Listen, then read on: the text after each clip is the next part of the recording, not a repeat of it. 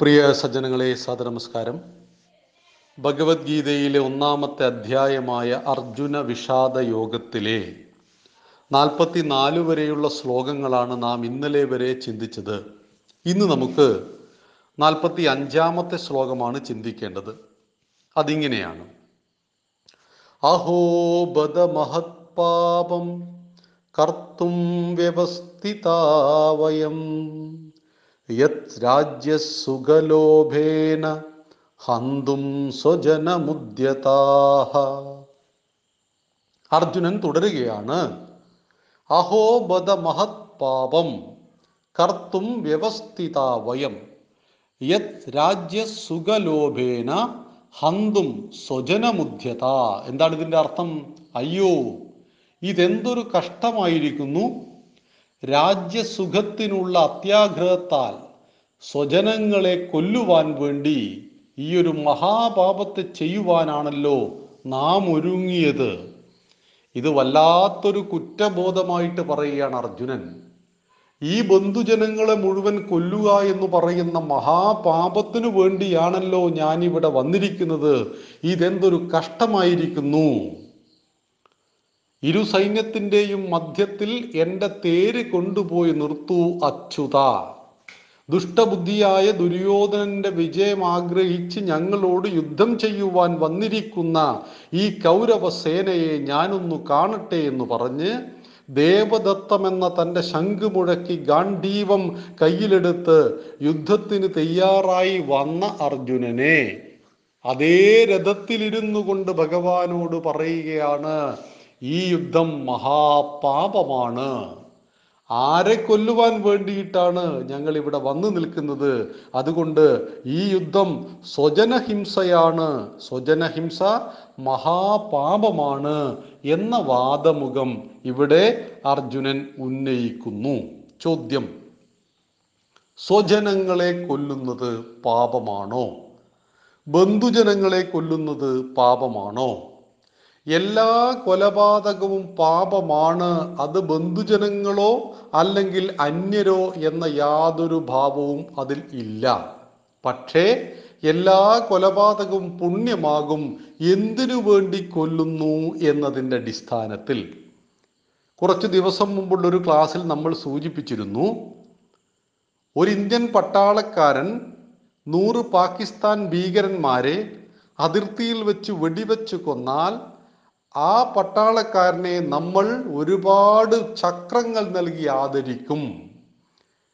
ഈ രാജ്യം മറ്റൊരു രാജ്യവുമായി യുദ്ധത്തിൽ ഏർപ്പെടുമ്പോൾ നമ്മുടെ രാജ്യത്തിൽ ഒരു സൈനികൻ ശത്രു സൈന്യത്തെ അനേകം കൊന്നൊടുക്കിയാൽ നമ്മൾ അദ്ദേഹത്തെ വല്ലാതെ സ്നേഹിക്കും ആദരിക്കും. ഇതേ പട്ടാളക്കാരൻ നാട്ടിൽ ലീവിന് വന്നിട്ട് വീട്ടിൽ നിന്നും കശപിശ ഉണ്ടായിട്ട് അതിന്റെ പേരിൽ ആ വീട്ടിലെ ഒരാളെ കുത്തിക്കൊന്നാൽ അയാൾക്ക് ചിലപ്പോൾ തൂക്കുകയറ് കൊടുക്കും. ഇവിടെ വീട്ടിൽ വന്ന് ഒരാളെ കൊന്നപ്പോൾ തൂക്കുകയറ് നൽകിയപ്പോൾ നൂറാളുകളെ പാകിസ്ഥാൻ ഭീകരന്മാരെ കൊന്നപ്പോൾ അല്ലെങ്കിൽ ശത്രു സൈന്യത്തെ കൊന്നപ്പോൾ അദ്ദേഹത്തെ നാം ആദരിച്ചു. അപ്പോ എത്രയാണ് വലുത്? ഒന്നാണോ വലുത്? നൂറാണോ വലുത്? എണ്ണം കൊണ്ട് നൂറ് തന്നെയാണ് വലുത്. ഒന്നിനേക്കാൾ തൊണ്ണൂറ്റി ഒമ്പത് കൂടുതലായിട്ടുണ്ട്.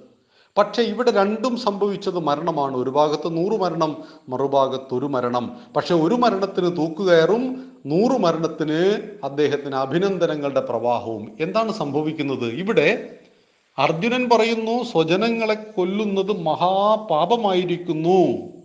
അതുകൊണ്ട് ഞാൻ യുദ്ധത്തിൽ മഹാപാപം ചെയ്യില്ല. യുദ്ധത്തിൽ ബന്ധുജനങ്ങൾ അല്ലെങ്കിൽ സുഹൃത്തുക്കൾ എന്ന യാതൊരു പരിഗണനയും യുദ്ധത്തിലില്ല. കാരണം എങ്ങനെയായിരുന്നു ഈ യുദ്ധം സംഭവിച്ചത് എന്ന് കൃത്യമായിട്ട് നാം മനസ്സിലാക്കണം. നമ്മുടെ ഈ ക്ലാസ്സിൽ സാന്ദർഭികവശാൽ ഞാനൊരു കാര്യം പറയട്ടെ. നമ്മുടെ ക്ലാസ് നമ്മുടെ പഠിതാക്കൾ പല ഗ്രൂപ്പുകളിലേക്കും പലർക്കും ഷെയർ ചെയ്യുന്നുണ്ട്. അങ്ങനെ ഒരു യുക്തിവാദി ഇന്ന് എനിക്ക് പേഴ്സണലായിട്ട് ഒരു മെസ്സേജ് അയച്ചു. എന്റെ നമ്പർ ഇവിടെ നിങ്ങൾ സംഘടിപ്പിച്ചതായിരിക്കാം. അദ്ദേഹം പറയുകയാണ് അർജുനന്റെ വാദങ്ങൾ വളരെ ശരിയാണ്. യുദ്ധം വലിയ പാപമാണെന്ന് അർജുനൻ തിരിച്ചറിഞ്ഞു. ഞാൻ എന്റെ ബന്ധുജനങ്ങളെയും ഇവരെയും കൊല്ലില്ല. എന്നിട്ട് എനിക്ക് രാജ്യം വേണ്ട എന്ന കാര്യങ്ങളൊക്കെ നമ്മൾ വിശദീകരിച്ചിരുന്നല്ലോ. അപ്പൊ അർജുനന്റെ ന്യായവാദങ്ങളെ ഓരോന്നോരോന്നായി പറഞ്ഞത് ഈ യുക്തിവാദിക്ക് നന്നായി ഇഷ്ടപ്പെട്ടിട്ടുണ്ട്. അപ്പൊ അവർ പറയാണ് ഞങ്ങളും ഇത് തന്നെയല്ലേ പറയുന്നത്?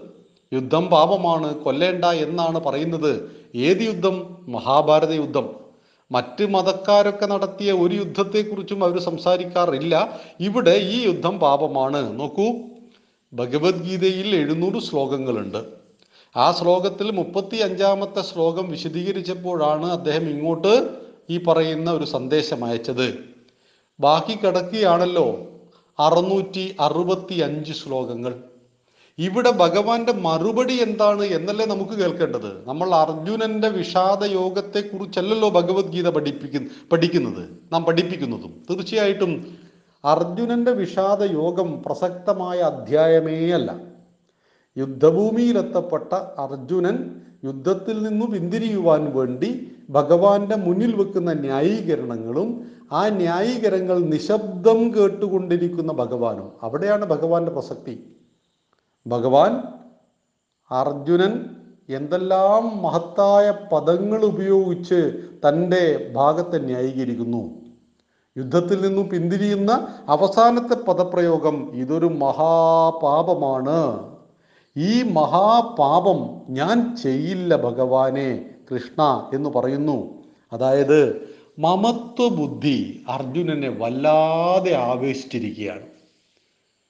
കൊല്ലുന്നതല്ല പ്രശ്നം എന്റെ ബന്ധുജനങ്ങളെ കൊല്ലില്ല എന്ന് പറയുന്ന അർജുനന് ഇത് മഹാപാപമായിട്ട് തോന്നുന്നു. മാത്രമല്ല അദ്ദേഹം പറയുകയാണ് നമ്മൾ എന്തൊരു വിഡ്ഢികളാണ് ഇതൊന്നും ആലോചിക്കാതെയല്ലേ നമ്മൾ ഇവിടെ വന്നത്?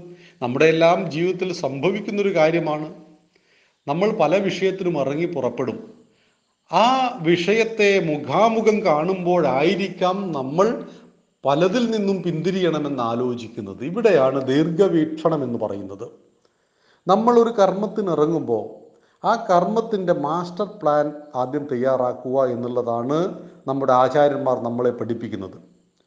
ഒരു യുദ്ധത്തിൽ അല്ലെങ്കിൽ ഒരു കർമ്മത്തിൽ ആ കർമ്മം തുടങ്ങേണ്ടതെങ്ങനെ അത് തുടരേണ്ടതെങ്ങനെ അത് അവസാനിപ്പിക്കേണ്ടതെങ്ങനെ? ഇവിടെ യുദ്ധം തുടങ്ങേണ്ടതെങ്ങനെ തുടരേണ്ടതെങ്ങനെ അവസാനിപ്പിക്കേണ്ടതെങ്ങനെ എന്ന കൃത്യമായ യാതൊരു ഐഡിയയും അർജുനന്റെ മനസ്സിൽ ഉണ്ടായിരുന്നില്ല. യുദ്ധം തുടങ്ങണമെന്ന് അർജുനൻ ആഗ്രഹിച്ചിരുന്നു. അതിന് തയ്യാറായിട്ട് തന്നെയാണ് വന്നത്. തന്റെ ധർമ്മത്തിന്റെ പക്ഷം വിജയിക്കണമെന്നും ആഗ്രഹിച്ചു. പക്ഷേ അത് തുടരുമ്പോഴുണ്ടാകുന്ന പ്രതിസന്ധികൾ എന്താണ്? എന്റെ എതിർഭാഗത്ത് ആരൊക്കെയുണ്ട് എന്നൊക്കെ അർജുനൻ അറിയാം പക്ഷെ എന്തുകൊണ്ട് അർജുനന്റെ മനസ്സ് കലങ്ങിപ്പോയി? എന്തുകൊണ്ടാണ് അർജുനൻ ഈ മോഹങ്ങൾക്ക് അടിമപ്പെട്ടത്? ഈ അർജുനൻ നമ്മൾ ഓരോരുത്തരുമാണ്.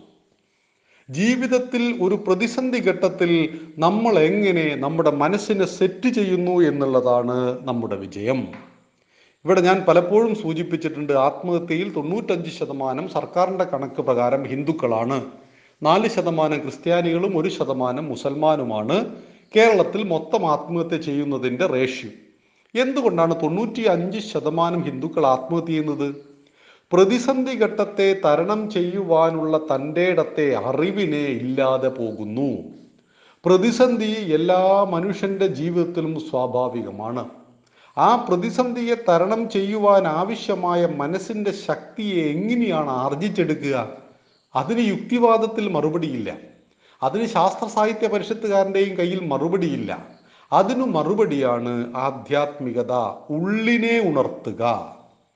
ഞാനെന്ന് പറയുന്നത് തന്റെ ചിന്തകളാണ് തന്റെ മനസ്സാണ് തന്റെ ബുദ്ധിയാണ് ഇതിലുപരി ആത്മാവാണ്. ഞാനെന്ന് പറയുന്നത് സത്യത്തിൽ ആത്മാവ് മാത്രമാണ്.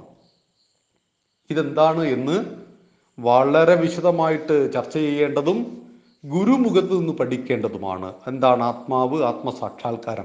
അത് നമ്മൾ വാട്സപ്പിലൂടെ പറഞ്ഞു തരേണ്ട അല്ലെങ്കിൽ അറിയിക്കേണ്ട അത് അങ്ങനെ സമഗ്രമായി പറയുവാനുള്ള അറിവുമുള്ള ഒരാളല്ല ഞാനും എന്നു ഞാൻ തന്നെ മനസ്സിലാക്കുന്നു. അപ്പം ഇവിടെ അർജുനൻ തന്റെ കർത്തവ്യത്തിൽ നിന്നും പിന്തിരിഞ്ഞോടുവാൻ പരിശ്രമിക്കുകയാണ് ചെയ്യുന്നത്. ഇത് നമ്മുടെ ജീവിതത്തിൽ ഭൂഷണമാണോ? പ്രതിസന്ധി ഘട്ടത്തിൽ തളർന്നു പോയിട്ട് എന്നെ കൊണ്ട് ഇനി ഒന്നിനും കഴിയില്ല എന്ന് ചിന്തിച്ചവരായിരുന്നു വിജയിച്ച ആളുകൾ നമ്മൾ ബ്രൂസ്ലിയുടെ കഥ കേട്ടിട്ടില്ലേ? ബ്രൂസ്ലി ഒരു കാലിന് അല്പം ഹൈറ്റ് കുറവായിരുന്നു. ബ്രൂസ്ലിക്ക് കരാട്ടെ ക്ലാസ്സിൽ ചേർത്തില്ല എന്നൊക്കെയുള്ള കഥകളുണ്ട്. പക്ഷേ ആ കരാട്ടയിൽ പഠിച്ച ഏതൊരു വിദ്യാർത്ഥിയെക്കാളും ഒരു സെക്കൻഡിൽ എട്ട് കിക്ക് വരെ എടുക്കുവാൻ കഴിയുന്ന അത്രയും സ്പീഡുള്ള കരാട്ടെ മേനായി മാറി. ആര്? ബ്രൂസ്ലി എങ്ങനെയാണ് സ്വപരിശ്രമമാണ്? തന്റെ ശരീരത്തിന്റെ അവസ്ഥയിൽ പ്രതിസന്ധിയായിട്ട് തന്റെ മനസ്സിൽ അത് ഉടക്കി നിന്നിരുന്നുവെങ്കിൽ ബ്രൂസ്ലി എന്ന് പറയുന്ന സിനിമാ നടനെയൊന്നും നമുക്ക് കിട്ടില്ലായിരുന്നു എന്ന് മനസ്സിലാക്കുക. ഞങ്ങളുടെ തൊട്ടടുത്ത പ്രദേശത്തുള്ള ആളാണ് ശ്രീ ഗോകുലം ഗോപാലൻ. കേട്ടിട്ടുണ്ട്? ഒരു വ്യവസായ സാമ്രാജ്യം കെട്ടിപ്പടുത്ത ആളാണ്.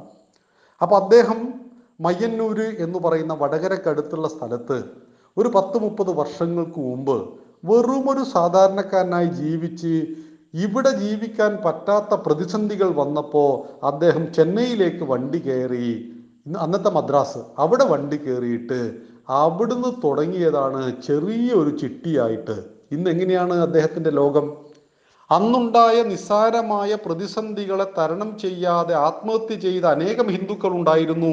ആ കൂട്ടത്തിൽ ഒരാളാകുമായിരുന്നോ ശ്രീ ഗോകുലം ഗോപാലൻ സർ ഇല്ല. പ്രതിസന്ധി ഘട്ടത്തിൽ തളർന്നു പോയില്ല. എങ്ങനെയായിരുന്നു ഉജാല രാമചന്ദ്രൻ? മുംബൈ തെരുവോരങ്ങളിൽ ഇന്ന് കാണുന്ന നമ്മുടെ ലിക്വിഡ് ബ്ലൂവുമായിട്ട് വീട് വീടാന്തരം കയറി ഇറങ്ങി നടന്ന ആളായിരുന്നു. എങ്ങനെയായിരുന്നു അംബാനിയുടെ പൂർവികന്മാര്? അവരെല്ലാം കോടീശ്വരന്മാരായിട്ട് ജനിച്ചതാണോ? പെട്രോൾ പമ്പിൽ ജീവനക്കാരനായിരുന്നു അംബാനിയുടെ മുത്തച്ഛൻ എന്ന് മനസ്സിലാക്കുക. അങ്ങനെ ജീവിത വിജയം കൈവരിച്ച ആരും തന്നെ പ്രതിസന്ധികളിൽ തളർന്നു പോയവരായിരുന്നില്ല. സകല പ്രതിസന്ധികളെയും അതിജീവിച്ചുകൊണ്ടാണ് അവർ ജീവിതത്തിന്റെ വിജയം കൈവരിച്ചത്. ഷൂ പോളിഷ് ചെയ്യലായിരുന്നു എബ്രഹാലിംഗന്റെ ബാല്യകാലത്ത്. രാമേശ്വരത്തെ തെരുവോരത്ത് തെരുവുവിളക്കിന്റെ ചുവട്ടിലിരുന്ന് പഠിച്ച ആളാണ് കലാം. അദ്ദേഹം മഹാനായ എ പി ജെ അബ്ദുൽ കലാമായി മാറി. പ്രതിസന്ധി ഘട്ടത്തിൽ തളർന്നു പോയില്ല. ഇവരാരും തന്നെ. അവരെല്ലാം ഉന്നതമായ വിജയത്തെ കൈവരിക്കുകയും ചെയ്തു. പക്ഷേ നമ്മുടെ പ്രിയപ്പെട്ട അർജുനൻ പ്രതിസന്ധി ഘട്ടത്തിൽ തളർന്നു പോയി എന്ന് മാത്രമല്ല അതിന് ന്യായീകരണവും സ്വയം കണ്ടെത്തി. ഞാൻ ചെയ്യുന്നത് മഹാപാപമാണ് എന്ന് അദ്ദേഹം സ്വയം കണ്ടെത്തിയിരിക്കുന്നു. അതുകൊണ്ട് ഭഗവാനെ എന്തൊരു കഷ്ടമായിരിക്കുന്നു. രാജ്യസുഖത്തിനുള്ള അത്യാഗ്രഹത്താൽ സ്വജനഹിംസയാകുന്ന മഹാപാപത്തെ ചെയ്യുവാൻ നാം ഒരുങ്ങിയിരിക്കുന്നു. ഭഗവാനോടും കൂടിയാണ്. നാം എന്ന് പറഞ്ഞാൽ അയാൾ മാത്രമല്ലല്ലോ ഭഗവാനുണ്ട്. ഇവിടെ ഭഗവാനും തെറ്റുപറ്റി എന്നാണ് പരോക്ഷമായിട്ട് അർജുനൻ പറയാൻ പരിശ്രമിക്കുന്നത്.